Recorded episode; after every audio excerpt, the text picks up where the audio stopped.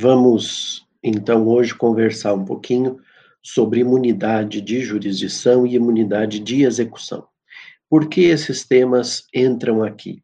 Porque, na verdade, muitas vezes, eh, as relações estabelecidas por particulares, eh, por exemplo, aqui no Brasil, podem se dar com estados estrangeiros ou com organizações internacionais, ou mesmo uh, com entidades da administração indireta de um estado estrangeiro, e surge então a questão de se saber se existe ou não existe a possibilidade de manejar uma ação judicial no território nacional. Ou, se por outra, essa entidade da administração direta ou indireta estrangeira, ou ainda uma organização internacional, dispõe ou não da chamada imunidade de jurisdição. A imunidade de jurisdição é uma consequência da soberania. Vale dizer, os estados eh, que são dotados de soberania, e por isso são estados, eles eh, estão no plano internacional em pé de igualdade relativamente aos demais eh, membros da comunidade eh, internacional. E nesse sentido, então, não pode haver, por parte de uma entidade estrangeira, a imposição a um ente soberano de uma determinação. E a sentença judicial, obviamente, é uma determinação. É uma determinação decorrente uh, de um eventual descumprimento de uma obrigação assumida pela entidade estrangeira, claro, mas a imunidade, o reconhecimento do Estado estrangeiro como um igual, leva à necessidade de nós é, su, subtrairmos né, é, da apreciação do judiciário as questões que envolvam os estados estrangeiros enquanto estados.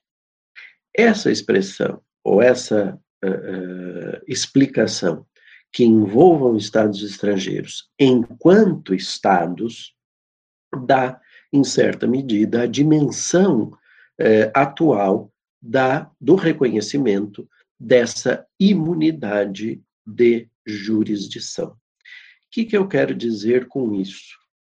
Houve um período na história em que a confusão ou a identificação do soberano com o Estado levava a uma total irresponsabilização no âmbito externo, no âmbito internacional. Estou pensando no período conhecido como absolutismo monárquico, em que a vontade do Estado e a vontade do soberano eram unas.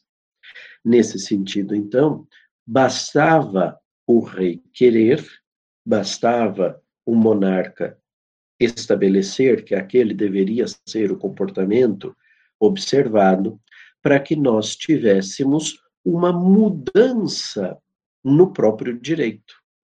E essa mudança no direito levava à licitude da conduta, ainda que anteriormente pudéssemos imputar a esta conduta uma ilicitude.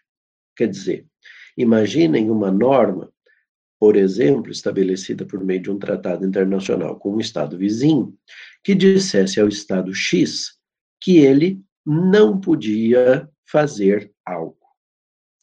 Quando o rei desse Estado estabelecesse a obrigatoriedade, a necessidade ou o desejo, pura e simplesmente, de que se comportasse da forma contrária àquela prevista no, no tratado, era isso suficiente para que o conceito jurídico acerca daquele comportamento se alterasse no âmbito interno daquele Estado. E, ao se alterar, havia sempre o discurso possível, possível, de se dizer eu sou uma entidade soberana e, como entidade soberana, não quero mais o comportamento eh, descrito na norma eh, que valia até o momento em que eu mudei a minha opinião acerca desse assunto. Durante o período, então, do absolutismo monárquico, nem sequer se fala em responsabilidade. Por outras palavras, a imunidade do Estado acerca das questões internas, né, perdão, das questões eh, ilícitas ou das inobservâncias das regras jurídicas costumeiras ou estabelecidas em tratado até então existentes, leva a esta absoluta configuração, também absoluta configuração, da imunidade. Entretanto, quando se, trans, quando se transpõe os limites do absolutismo e se começa a pensar numa outra forma de Estado, em que se estabelecem a separação de poderes, executivo, legislativo e judiciário, no âmbito interno, em que se estabelece também a necessidade de resguardo de um rol de direitos e garantias fundamentais. Muitos deles, inclusive, exercidos ou potencialmente exercitáveis no âmbito jurisdicional, nós passamos a assistir a uma diminuição do poder eh, absoluto dos monarcas, dos soberanos, e essa circunstância leva ao reconhecimento da possibilidade de que as condutas determinadas pelo executivo, pelo legislativo ou pelo judiciário de uma nação levem à responsabilização internacional desse Estado.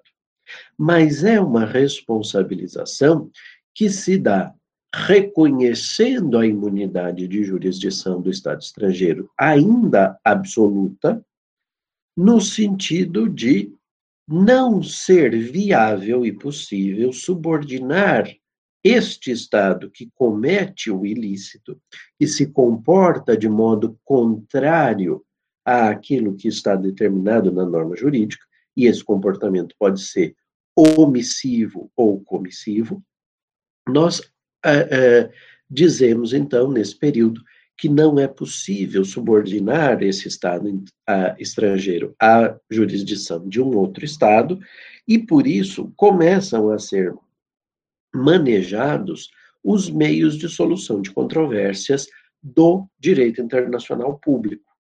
Negociações diretas, bons ofícios, mediação, conciliação, arbitragens internacionais e paramos por aqui, porque nessa altura não há ainda cortes internacionais como nós temos hoje em dia. Essa realidade mantém a imunidade do Estado estrangeiro à jurisdição de um outro absoluta. Entretanto, no século XX, uma nova mudança advirá. E nessa nova mudança, passa-se a enxergar na atuação do Estado que deixa de ser um Estado mínimo por razões político-econômicas, ideológicas, e, e esse Estado passa a se encarregar, a se envolver em atividades que não necessariamente configuram a circunstância eh, de ser ali, de estar ali presente uma entidade soberana. Há alguns comportamentos que o Estado passa a desempenhar, de novo, podem ser comportamentos comissivos ou omissivos, que desencadeiam obrigações, mas a circunstância de estar ali um Estado ou uma entidade da administração direta ou indireta desse Estado estrangeiro é meramente circunstancial. E ela é meramente circunstancial na medida em que poderíamos estar diante de uma entidade privada. Não se trata de uma conduta típica do Estado estrangeiro no exercício da sua atividade soberana, no exercício da sua atividade é, é, é, constitucional ou legalmente estabelecida no âmbito interno. Agora, prestemos atenção num aspecto. Há uma dicotomia aqui. Por que uma dicotomia?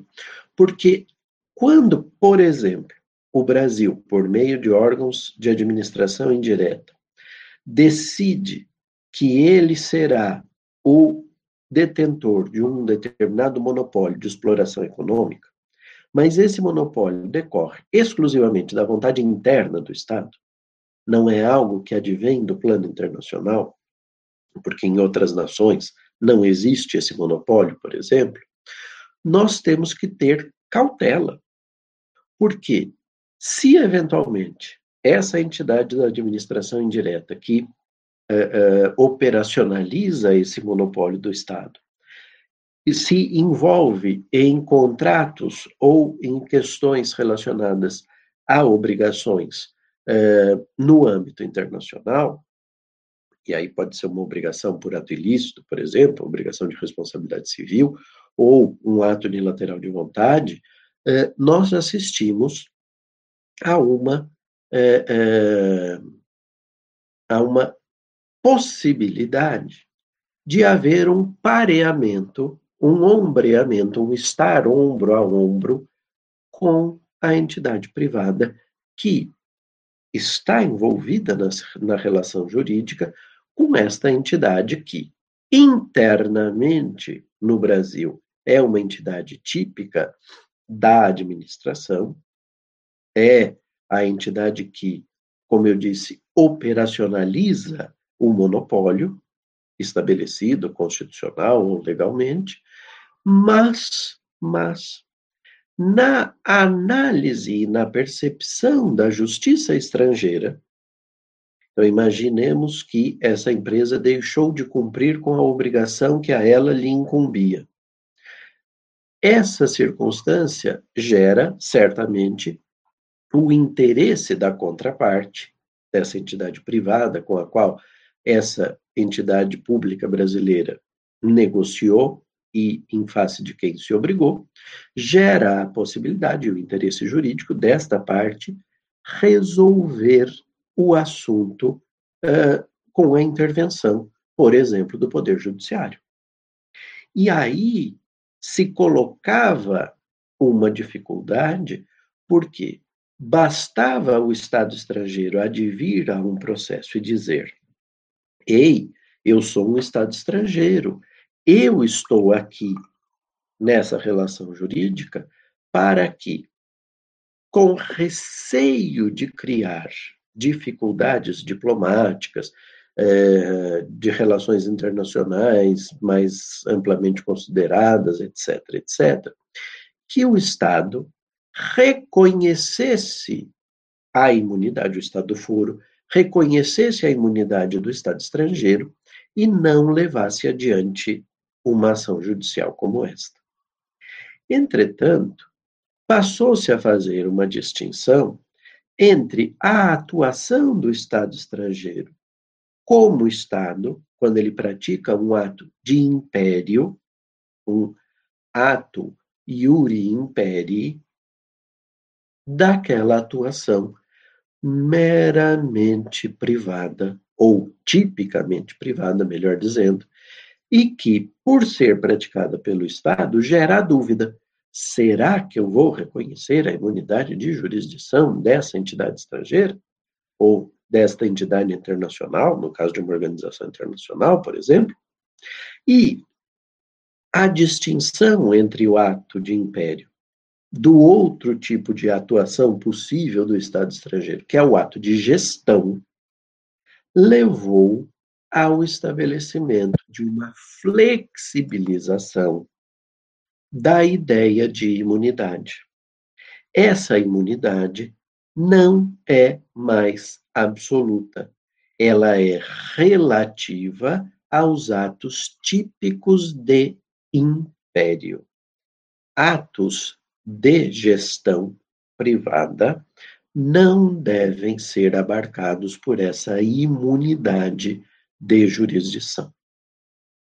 Com isso, há uma mudança tardia na jurisprudência brasileira. O Supremo Tribunal Federal, relativamente a outros estados, demorou muito a adotar essa distinção, mas nós fazemos essa distinção na jurisprudência e se estabelece, portanto, a possibilidade de um Estado estrangeiro ser processado aqui no, no, na justiça brasileira, numa das, uh, das funções materiais que essa justiça brasileira desempenha, quer dizer, pode ser uma ação trabalhista, pode ser uma ação civil, pode ser é, eventualmente até uma ação de outra natureza, mas nós temos basicamente a possibilidade dos magistrados brasileiros analisando o conteúdo da relação, o conteúdo da situação da vida, dizer que se trata de um ato de gestão e, por se tratar de um ato de gestão, este Estado se equipara, se ombreia a um particular e não merece ver reconhecida a sua imunidade de jurisdição. Então, eh, imaginemos aqui alguns exemplos para que nós consigamos perceber que não é necessariamente o tipo de relação jurídica que gera a imunidade ou não, mas sim as circunstâncias em que essa situação da vida se torna juridicamente relevante. Vou começar com um exemplo uh, bastante prosaico. Imaginem que em Brasília, uma certa embaixada estrangeira tenha uh, contratado um motorista para servir o embaixador e, eventualmente, a sua família. Esse motorista é um brasileiro que está ali é, servindo a embaixada, servindo o embaixador e, eventualmente, a sua família, como eu disse. Durante muito tempo, os carros diplomáticos, os carros do corpo consular, do corpo diplomático e do corpo de organizações internacionais, que são carros que levam uma placa de cor azul. Não sei se vocês já viram uma placa azul. A placa azul é de corpo diplomático. E essa placa, durante muito tempo, quando, por hipótese, passava numa via que tinha um radar de trânsito acima do limite de velocidade e aquilo disparava a fotografia, que é automática. Tiraram uma fotografia da chapa daquele carro.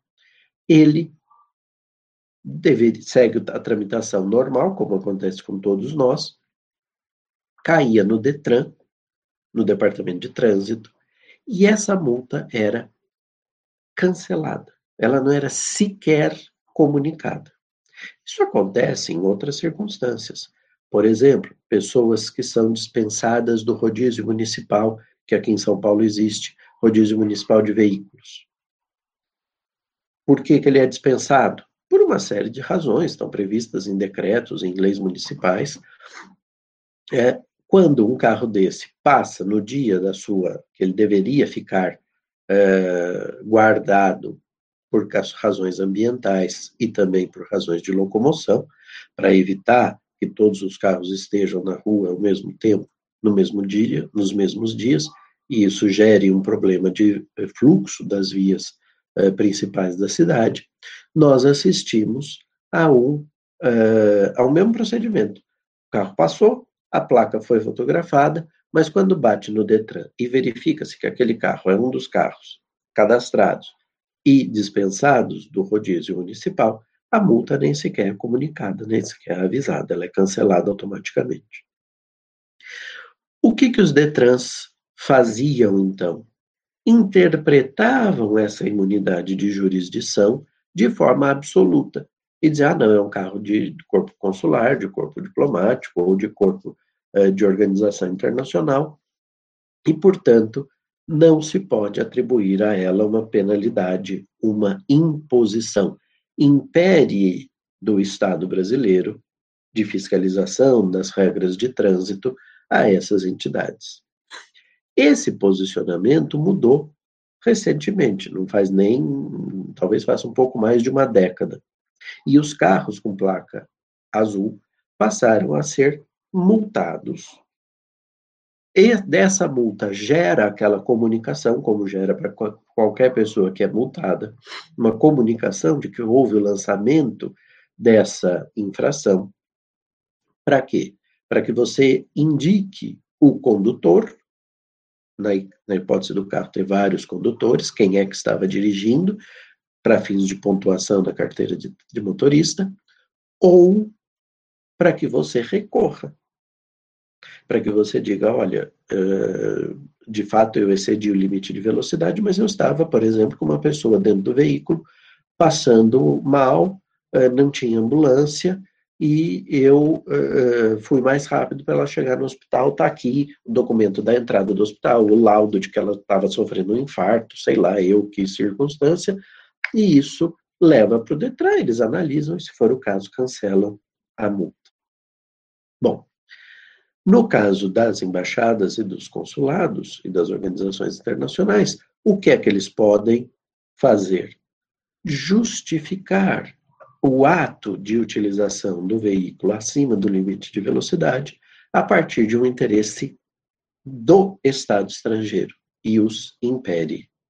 Então pensem o seguinte: esse embaixador tinha a sua cerimônia de acreditação diplomática, de apresentação das credenciais às autoridades brasileiras. Ele era um embaixador recentemente é, chegado ao Brasil. Marcado para dali a meia hora, quando ele combina com o motorista que vai sair para chegar a tempo no local da cerimônia, o seu chefe de governo, o seu ministro das Relações Exteriores, enfim, é, é, telefona a ele ele imagina que vai passar alguma instrução para essa cerimônia, é uma coisa importante, e a conversa se estende, se alonga. Isso leva à necessidade dele é, é, andar mais rápido, porque senão ele vai chegar atrasado. E não tem gafe maior no mundo diplomático do que você chegar atrasado a uma cerimônia. Então, o que é que se estabelecia como possibilidade? Ele pedir para o motorista pisar fundo ir mais rápido do que o limite de velocidade para chegar lá a tempo. O motorista cumpre as ordens, é multado por radar, a multa chega, apresenta-se essa justificativa. Me parece um ato típico de império, é, é o interesse do Estado estrangeiro de se fazer representar perante o Estado brasileiro, nas circunstâncias em que as coisas aconteceram, é, não havia uma outra possibilidade, e, portanto, eventualmente o Detran poderá acolher essas informações, essa justificativa e cancelar a multa, reconhecendo, portanto, a imunidade de jurisdição. De outro lado, imaginem que, ao fim e ao cabo, não tenha sido essa a circunstância, mas uh, o chefe diplomático, o embaixador, por exemplo, estava uh, ao telefone com a mãe ou com o pai no país estrangeiro, não se deu conta do seu atraso, mas uh, tinha um compromisso social, ia jogar golfe com outros embaixadores num certo clube lá em Brasília. Ora, ora bem, o que que acontece? Ele pede, a mesma coisa, pede para o motorista pisar fundo, leva a multa, e essa multa, em princípio, me parece, não deva ser cancelada. Vou contar dois casos que aconteceram aqui em São Paulo uh, em matéria consular. Eles são uh, casos bastante curiosos. O cônsul e o vice-cônsul de um estado estrangeiro qualquer, não vou entrar em muitos detalhes aqui, uh, tiveram uma briga na repartição consular. Essa briga chega às vias de fato que, que acontece? o cônsul descobre, porque leva um pito do seu ministro das Relações Exteriores, que o vice-cônsul havia feito uma denúncia contra ele, achando que ele estava tomando decisões atabalhoadas, não alinhadas com a política externa daquele Estado, etc, etc. Como ele toma a bronca do seu chefe, do ministro das Relações Exteriores, ele vai tirar satisfação com o uh, auxiliar, com o vice-cônsul. Essa uh, discussão se torna acalorada e eles partem para uh, as vias de fato. E um deles leva, dá ali uns supapos na cara do outro. E isso chega à autoridade policial brasileira. A autoridade policial brasileira trata a questão como trataria para qualquer pessoa, diz que é um caso de lesão corporal leve, não foi, não foi nem grave, mas é um caso de lesão corporal. E o cônsul alega imunidade de jurisdição num habeas corpus apresentado pela sua defesa e consegue o trancamento da eh, investigação, enfim, da, nem sei se já tinha virado ação penal, mas enfim, eh, consegue o trancamento ou da ação penal ou do inquérito policial. A mesma coisa acontece com relação a um membro de corpo diplomático numa outra cidade, que não foi aqui em São Paulo, é, era um cônsul também, que só que ele brigou com o vizinho. Tinha a residência oficial do consulado, por causa de um desentendimento de vizinhos, na rua eles acabam saindo no tapa. Essa segunda circunstância não teve a sua imunidade de jurisdição reconhecida e esse cônsul, enquanto esteve no Brasil, respondeu à autoridade policial brasileira por lesão corporal. De modo que vejam que a circunstância é que define a uh, imunidade ou não dos entes, uh, mesmo dos entes estatais. Né? O corpo consular é claramente uma entidade é, de interesse estatal. Recentemente, eu analisei um caso, não vou também entrar em muitos detalhes, mas era uma situação em que um Estado estrangeiro, X, era detentor de um crédito, crédito esse que, no âmbito interno do Estado, decorre do poder eh, soberano desse Estado. O Estado estrangeiro veio e impôs uma penalidade a essa empresa brasileira é, por questões ligadas ali às, é, à forma como atuou essa empresa no território nacional. E essa empresa brasileira entra aqui no Brasil em recuperação judicial e apresenta o crédito desse Estado estrangeiro, que fizeram lá um acordo, isso ia ser pago em algumas vezes, apresenta o crédito desse Estado estrangeiro é, como uma dívida, né? e pleiteia a inserção desses valores no é, é procedimento de é, é, recuperação judicial, né? de, de, enfim, no escalonamento aí das dívidas para ver como é que isso ia ser pago. O Estado estrangeiro vem aos autos e pleiteia o reconhecimento da sua imunidade de jurisdição.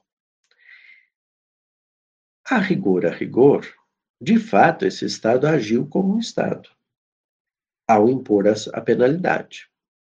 Entretanto, me parece, na hora em que ele faz o acordo com o Estado estrangeiro para admitir, aliás, com a empresa brasileira, para admitir o parcelamento da dívida, nós teríamos uma espécie de novação da obrigação. E essa novação se desprende do caráter público.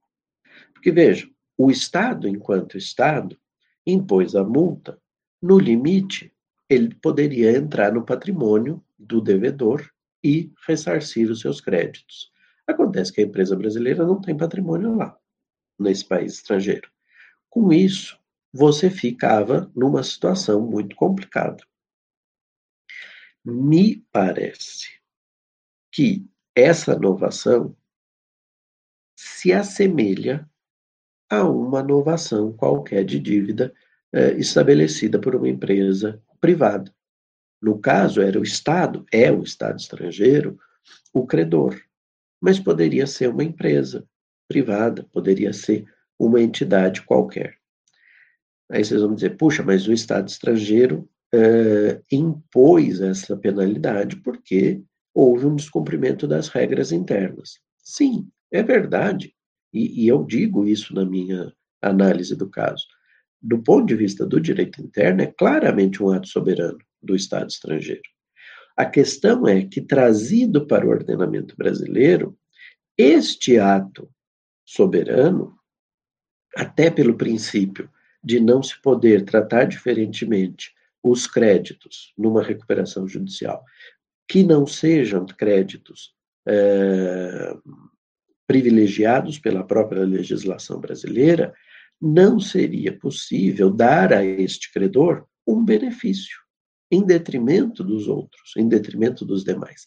Até porque, qual o efeito prático da exclusão desse crédito da eh, relação eh, eh, de recuperação judicial, né, desse acordo, desse plano de recuperação judicial? Do ponto de vista prático, nenhum. Vai ficar fora.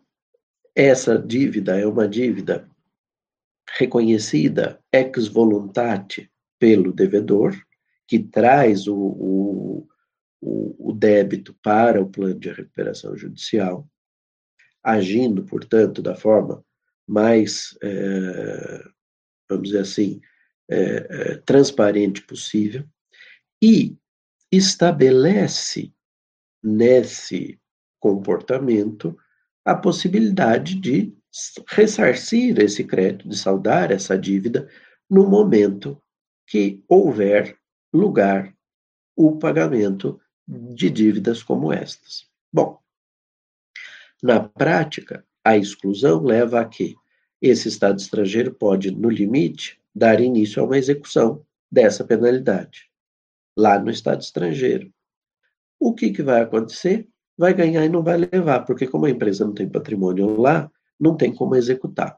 Consequência, tem que trazer para o Brasil homologar a sentença judicial, nós vamos estudar mais para frente homologação de decisões estrangeiras, tem que homologar essa decisão e, na hora da execução, esse, esse crédito é um crédito que não poderá, me parece, ter um privilégio relativamente aos demais, sobretudo porque ele foi comunicado no plano de eh, recuperação por se tratar de uma dívida anterior ao estabelecimento desse plano e que, portanto, precisa entrar dentro dessa lógica eh, de restabelecimento. Essa questão ainda está sob análise no judiciário, vamos ver como é que isso vai evoluir, mas eu, de minha parte, estou bastante convicto de que, de novo, em que pese se tratar internamente de uma questão claramente estatal ou vinculada ao poder soberano do Estado, como um contrato da Petrobras aqui no Brasil seria da mesma forma pensado deste modo, mas não necessariamente no plano externo, um contrato da Petrobras vai ser reconhecido como um contrato típico de império, sobretudo em nações que não veem o monopólio eh, estatal para a exploração do petróleo eh, como uma atividade típica de Estado. Então, há que se ponderar caso a caso essas circunstâncias. Isso tem uma importância prática muito interessante aqui no direito interno com relação a funcionários de agências eh, perdão, de, de repartições consulares ou diplomáticas. Sobretudo, funcionários que são brasileiros, contratados localmente para o exercício de funções não sensíveis. O que, que eu quero dizer com funções não sensíveis? Aqueles funcionários de embaixada ou de consulados que terão acesso a informações de interesse do Estado estrangeiro, do Estado representado aqui no Brasil, esses funcionários costumam ser funcionários do próprio corpo diplomático, ou pelo menos é, claro, não são necessariamente é, diplomatas, mas são oficiais é, diplomáticos, oficiais de chancelaria, como se fala muitas vezes, é, que trabalham nessas atividades sensíveis, muitas vezes deslocados. Às vezes, contrata-se, inclusive, nacionais desses estados estrangeiros que sejam domiciliados aqui, mas porque súditos desse estado estrangeiro têm uma relação de, vamos dizer assim, maior confiança da parte do estado estrangeiro para ter acesso a esses dados. Esse tipo de funcionário está abarcado pela imunidade diplomática eh, da repartição. Quer dizer, eh, há uma relação diferenciada de trabalho. Mas, pensem, por exemplo, na copeira, na cozinheira, no jardineiro, eh, no motorista, que empregados assemelhados a empregados domésticos, que desempenham as suas funções na embaixada ou na residência oficial dos diplomatas e que, porque é regido esse contrato de trabalho pelo direito brasileiro, o contrato, nós vamos ver, é regido, assim como todas as obrigações, pela lei do lugar onde ele se constituiu. Essa pessoa é contratada aqui pela repartição diplomática, é regido pela lei brasileira.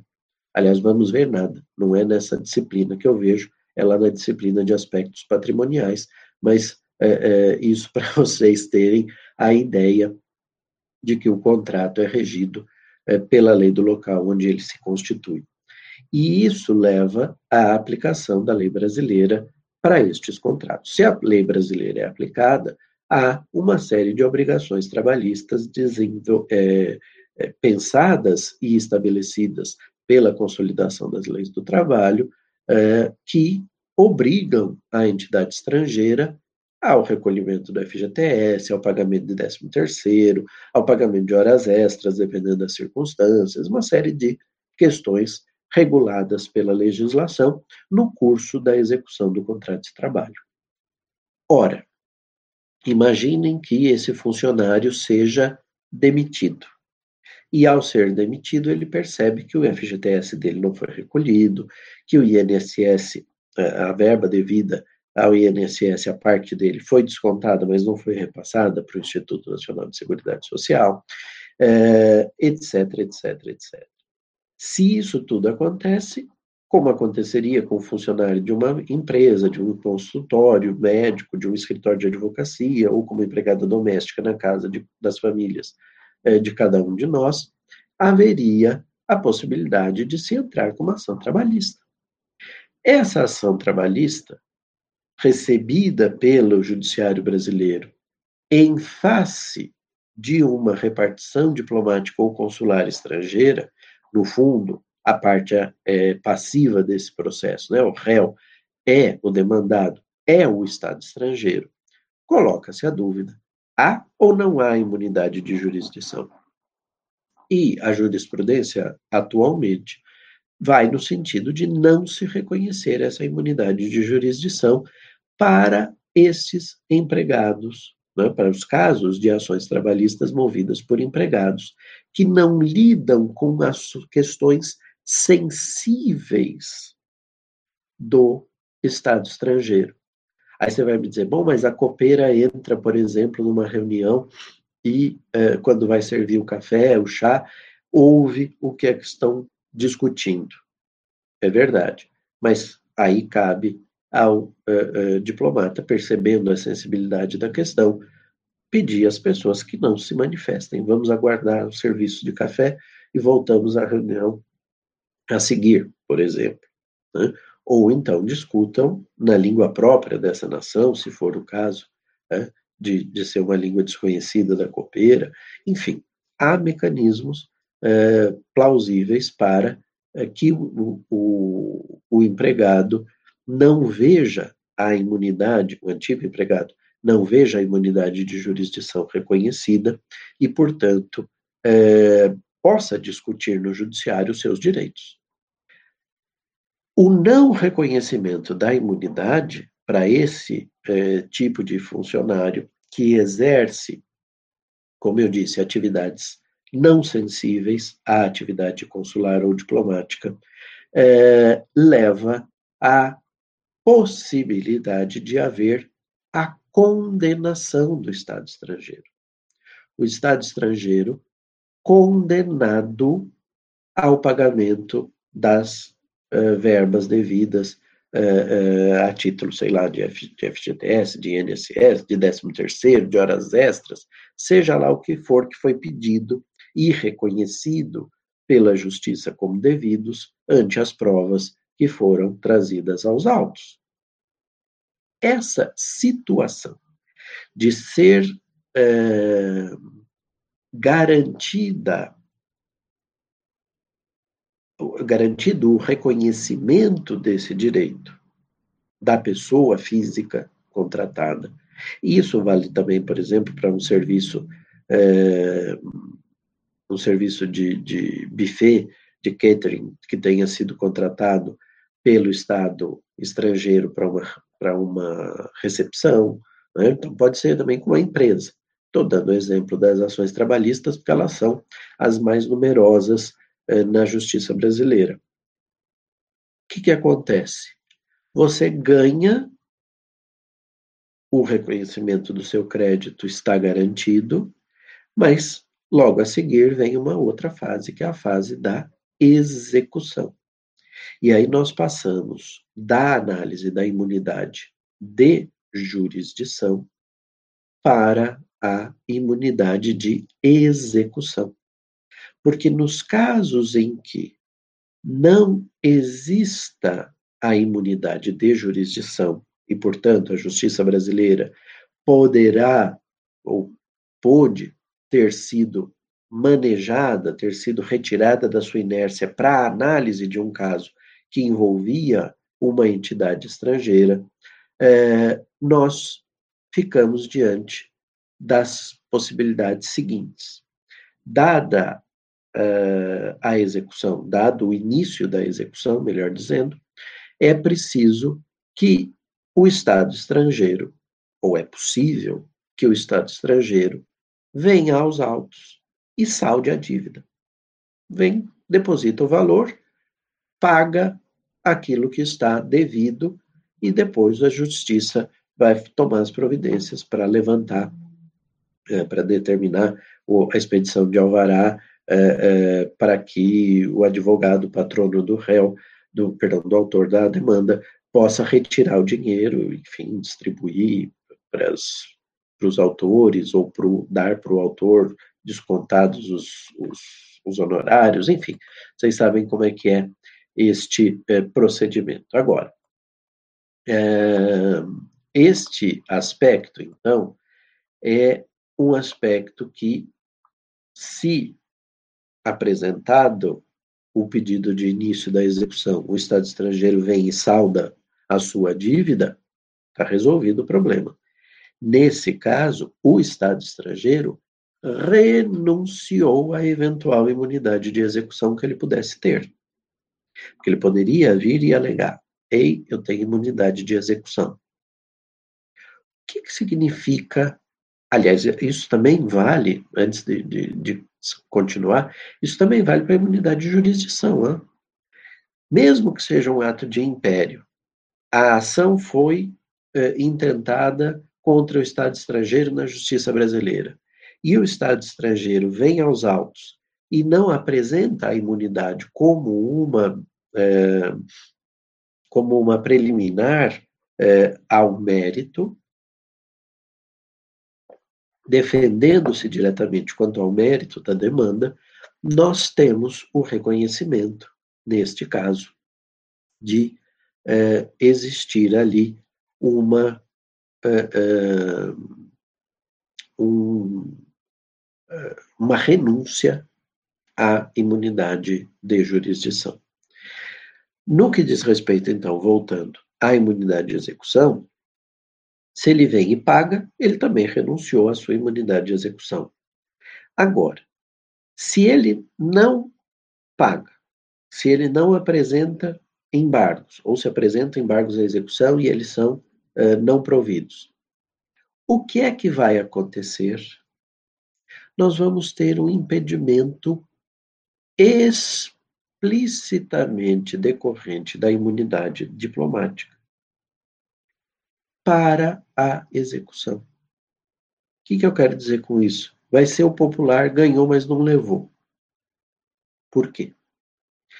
Porque a lei de introdução, as normas do direito brasileiro, quando estabelece as regras sobre pessoas jurídicas, sobre pessoas jurídicas, no artigo 11 da lei de introdução, diz explicitamente o seguinte: que o Estado estrangeiro não pode adquirir imóveis, não pode ter patrimônio sem a anuência, sem a autorização do Estado eh, brasileiro. Isso está no parágrafo 2 do artigo 11, eh, que eu vou eh, ler para vocês. O que, que diz este parágrafo 2? Os governos estrangeiros, bem como as organizações de qualquer natureza que eles tenham constituído, então administração direta ou indireta, dirijam ou hajam investido de funções públicas, não poderão adquirir no Brasil bens imóveis ou suscetíveis de desapropriação. É uma limitação à aquisição de bens imóveis eh, no Estado brasileiro. Entretanto, o parágrafo terceiro desse mesmo dispositivo, desse mesmo artigo 11 da Lei de Introdução, diz, é, abre uma exceção a essa regra, diz o seguinte: os governos estrangeiros podem adquirir a propriedade dos prédios necessários à sede dos representantes diplomáticos ou dos agentes consulares. Então, a sede da embaixada, a sede do consulado, pode ser alugada? Pode. Isso é uma decisão do Estado estrangeiro, se ele quer ter sede própria ou se ele vai alugar um é, edifício ou um andar ou uma sala, dependendo do tamanho é, de é, procura, né, da demanda que ele possa ter aqui no Brasil. Mas se ele quiser adquirir o imóvel, ele pode. Então, há uma exceção a regra de que os governos estrangeiros, bem como as organizações de qualquer natureza que eles tenham constituído, dirijam ou hajam investido de funções públicas, não podem adquirir no Brasil bens imóveis ou bens é, suscetíveis de desapropriação. Mas a sede da embaixada, a sede do consulado e, eventualmente, até as residências oficiais dos embaixadores podem ser adquiridos pelo Estado estrangeiro.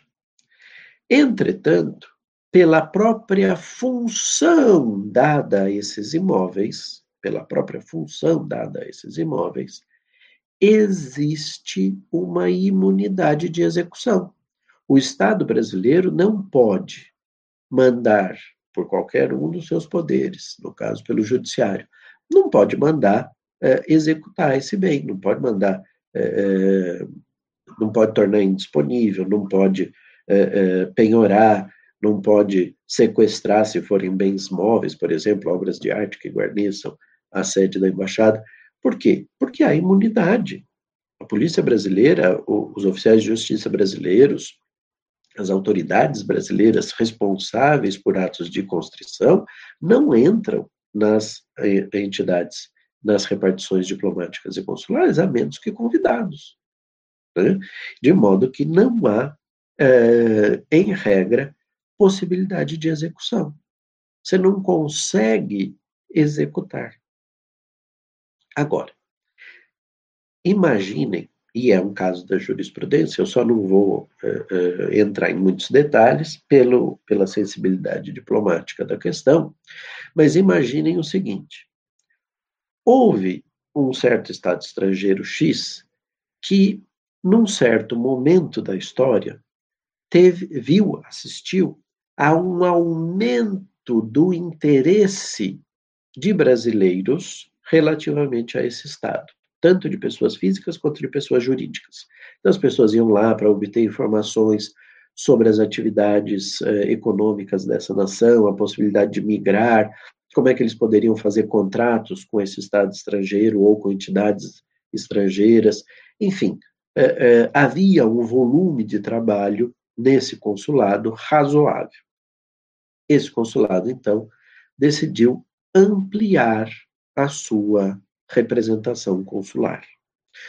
Comprou, pediu, uh, tomou lá as providências descritas numa lei uh, de 1964, que regulamenta a aquisição desses prédios necessários à sede das representações diplomáticas e dos agentes consulares, que é a Lei 4331 de 1964.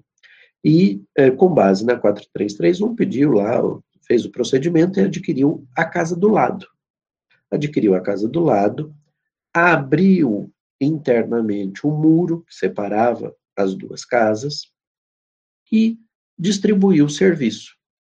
Sei lá, serviços internos ficaram no, na casa nova e os serviços é, de atendimento na casa antiga. Então, quem olhava de fora nem sabia que aquela casa vizinha era utilizada pelo consulado, por exemplo. O que, que aconteceu esse pico de volume né, de trabalho, de, de interesse, de atividade, decaiu. Começou a haver um declínio, as pessoas perderam interesse e a atividade consular foi diminuindo, diminuindo, diminuindo. Voltaram todos a ocupar aquela casinha originária. A casa do lado ficou sobre a propriedade desse Estado estrangeiro que usou aquilo exclusivamente para depósito, era uma espécie de almoxarifado do, do consulado, arquivo de algumas coisas. E um funcionário que sabia disso foi demitido. Foi demitido, entrou com ação trabalhista, não se reconheceu a imunidade de jurisdição, o Estado estrangeiro foi condenado ao pagamento das verbas, e na hora de iniciar a execução, ele é, não, não é do continente africano, Henrique. É do, é do continente asiático, tá? É, é da Ásia. Não da Ásia profunda, mas é na Ásia. É, mais especificamente no Oriente Médio. É, o que, que aconteceu? Esse Estado, então, quer dizer, esse funcionário, na hora que começou a execução, ele disse o seguinte: olha aqui, existe uma casa, porque ele era funcionário, ele sabia, que não é usada para serviço diplomático. Está lá. É a casa número tal, da rua tal. O oficial de justiça chegou e pediu para verificar. Deixaram. E ele, de fato, constatou que não existia ali efetiva prestação de atividade consular. E foi um caso em que houve uh, a possibilidade de execução das uh, condenações estabelecidas pela justiça brasileira. Mas, de um modo geral, como há essa limitação determinada pela legislação brasileira para manutenção de patrimônio de estados estrangeiros no Brasil, e aqueles que eles podem ter são normalmente destinados a atividades que são típicas de Estado e, por isso, abarcadas pela imunidade, nós eh, acabamos impondo vitórias, quando é o caso da pessoa vencer o processo, né? É, impondo vitórias que não são, por outro lado, executadas, que não se consegue estabelecer a execução propriamente dita daqueles valores é, em que o Estado estrangeiro foi condenado ao pagamento. O que é que sobra como possibilidade? Sobraria como possibilidade você formar, com as peças principais do processo, um instrumento para solicitar a homologação da decisão brasileira no Estado estrangeiro. Então, vamos imaginar, só para ficar mais fácil a análise, que existisse, nem sei se existe ou não, um consulado uh, do Uruguai no Rio Grande do Sul, Porto Alegre.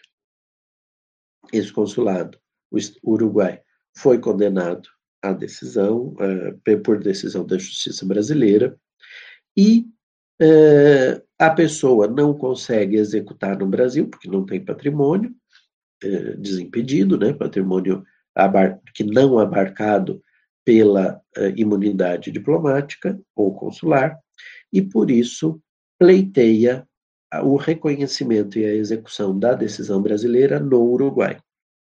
O exemplo não é muito bom porque tem procedimentos próprios do Mercosul para fazer isso acontecer. Mas imaginemos então que uh, se, processe, se, se processe o pedido de reconhecimento e execução dessa decisão segundo as regras uruguaias, então os documentos que precisam são as deles determinadas, ou aquelas estabelecidas nas regras do Mercosul sobre isso, nós vamos falar disso mais para frente, mas é, dá-se início à execução.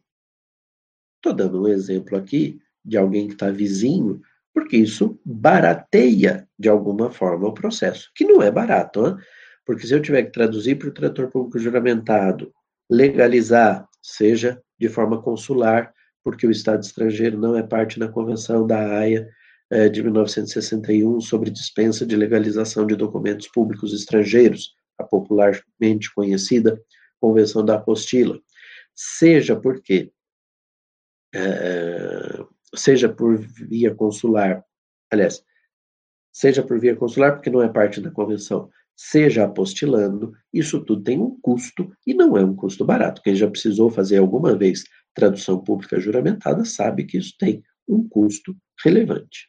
Quando você tem que pegar petição inicial, contestação, acordo, né, sentença, acórdão, eh, decisões eventualmente interlocutórias relevantes para, o, para a execução, mais os, as decisões no âmbito da execução, etc., etc., tudo isso vai encarecendo sobremaneira o uh, procedimento. Quando chega no Estado estrangeiro, que seja, então vocês imaginem, se aqui no Uruguai já é caro, imagina se tiver que contratar um advogado para fazer isso na Alemanha, na França, na Inglaterra, no Japão, na China, seja lá onde for. Tudo isso tem um custo. Às vezes, o que você ganhou como horas extras, como uh, uh, férias não pagas, como décimo terceiro não, não pago, etc., não compensa os gastos.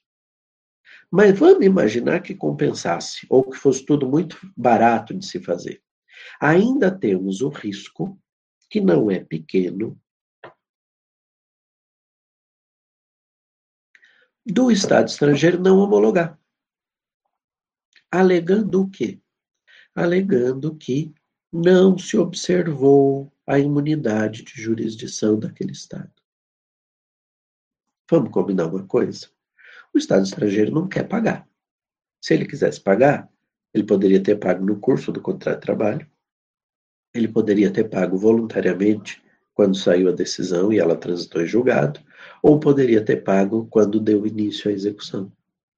Se ele não fez nada disso, vocês acham que ele vai facilitar a, a, o reconhecimento e a execução dessa decisão. Ah, mas isso tudo até aqui foi decisão do executivo. O judiciário local pode ter uma visão contrária e pode homologar. É verdade. Mas, de novo, tem o custo disso tudo, tem o problema da eventualidade de se dizer: ah, não, nós éramos imunes à jurisdição daquele Estado estrangeiro. E aí, de fato, a pessoa terá vencido, mas não terá levado. Né? É o popular ganhou, mas não levou. Né? É, é, e esse aspecto é um aspecto bastante relevante no que diz respeito ao, uh, enfim, a, a interface entre o direito internacional privado e o direito uh, processual. Porque, de fato, a gente viu lá no começo. Se o Estado estrangeiro está sendo processado como Estado, a imunidade de jurisdição se impõe.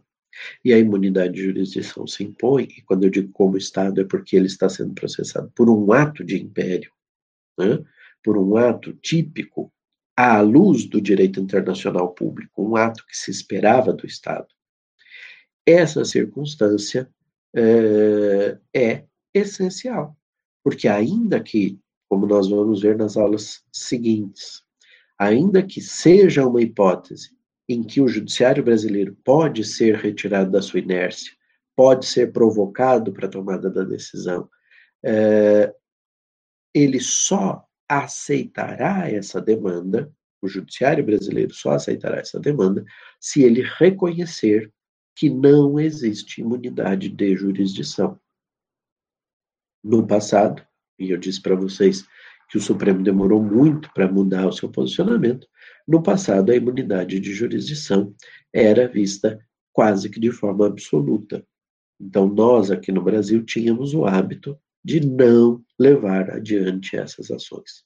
Isso mudou e agora, eh, em atos de gestão, tanto a administração, caso do Detran, quanto o judiciário, caso sobretudo da justiça trabalhista, tem reconhecido as eh, ações judiciais assim propostas como ações que não ofendem a imunidade de jurisdição. Então, o Estado estrangeiro vai ser citado, ele vem e vai se defender. Obviamente, é muito provável que ele apresente a imunidade de jurisdição como uma preliminar, né? mas o judiciário, não reconhecendo essa imunidade, poderá haver a decisão, a sentença, eventualmente o acórdão que confirmará ou reformará no mérito a sentença, e essa questão eh, terá o desfecho de reconhecer ou não os direitos do autor. O reconhecimento, ainda que parcial, dos direitos do autor autoriza o início da execução. Só que a execução é, do ponto de vista prático, obstada pelas limitações que o direito brasileiro estabelece eh, de acesso ao patrimônio da nação estrangeira até porque essa nação estrangeira não pode ter patrimônio aqui no Brasil que não seja um patrimônio típico, típico de desempenho das atividades diplomáticas e consulares. Por isso, abarcados pela imunidade do Estado, a, a execução acaba se tornando inviável. No limite, como eu disse, e, em conclusão, a gente poderia levar à execução destes valores no exterior, o que dependerá das regras internas, das regras locais para o reconhecimento e a execução. Ou seja, se for um sistema parecido com o nosso, a necessidade de homologação da decisão estrangeira no exterior, tá? Então, temos que tomar cuidado com essas questões, mas aquilo que vai de fato nos ocupar nas próximas aulas são é, questões eminentemente privadas. Raríssimas vezes eu farei menções a situações como essas que eu eh, mencionei hoje, mas é, é, existe na legislação brasileira uma infinidade de hipóteses que estão descritas no Código de Processo Civil relacionadas à é, possibilidade de se é, estabelecer o exercício da jurisdição brasileira, da jurisdição nacional, para a análise e a resolução daquela questão. Com relação a isso, nós vamos começar a nossa conversa na semana que vem.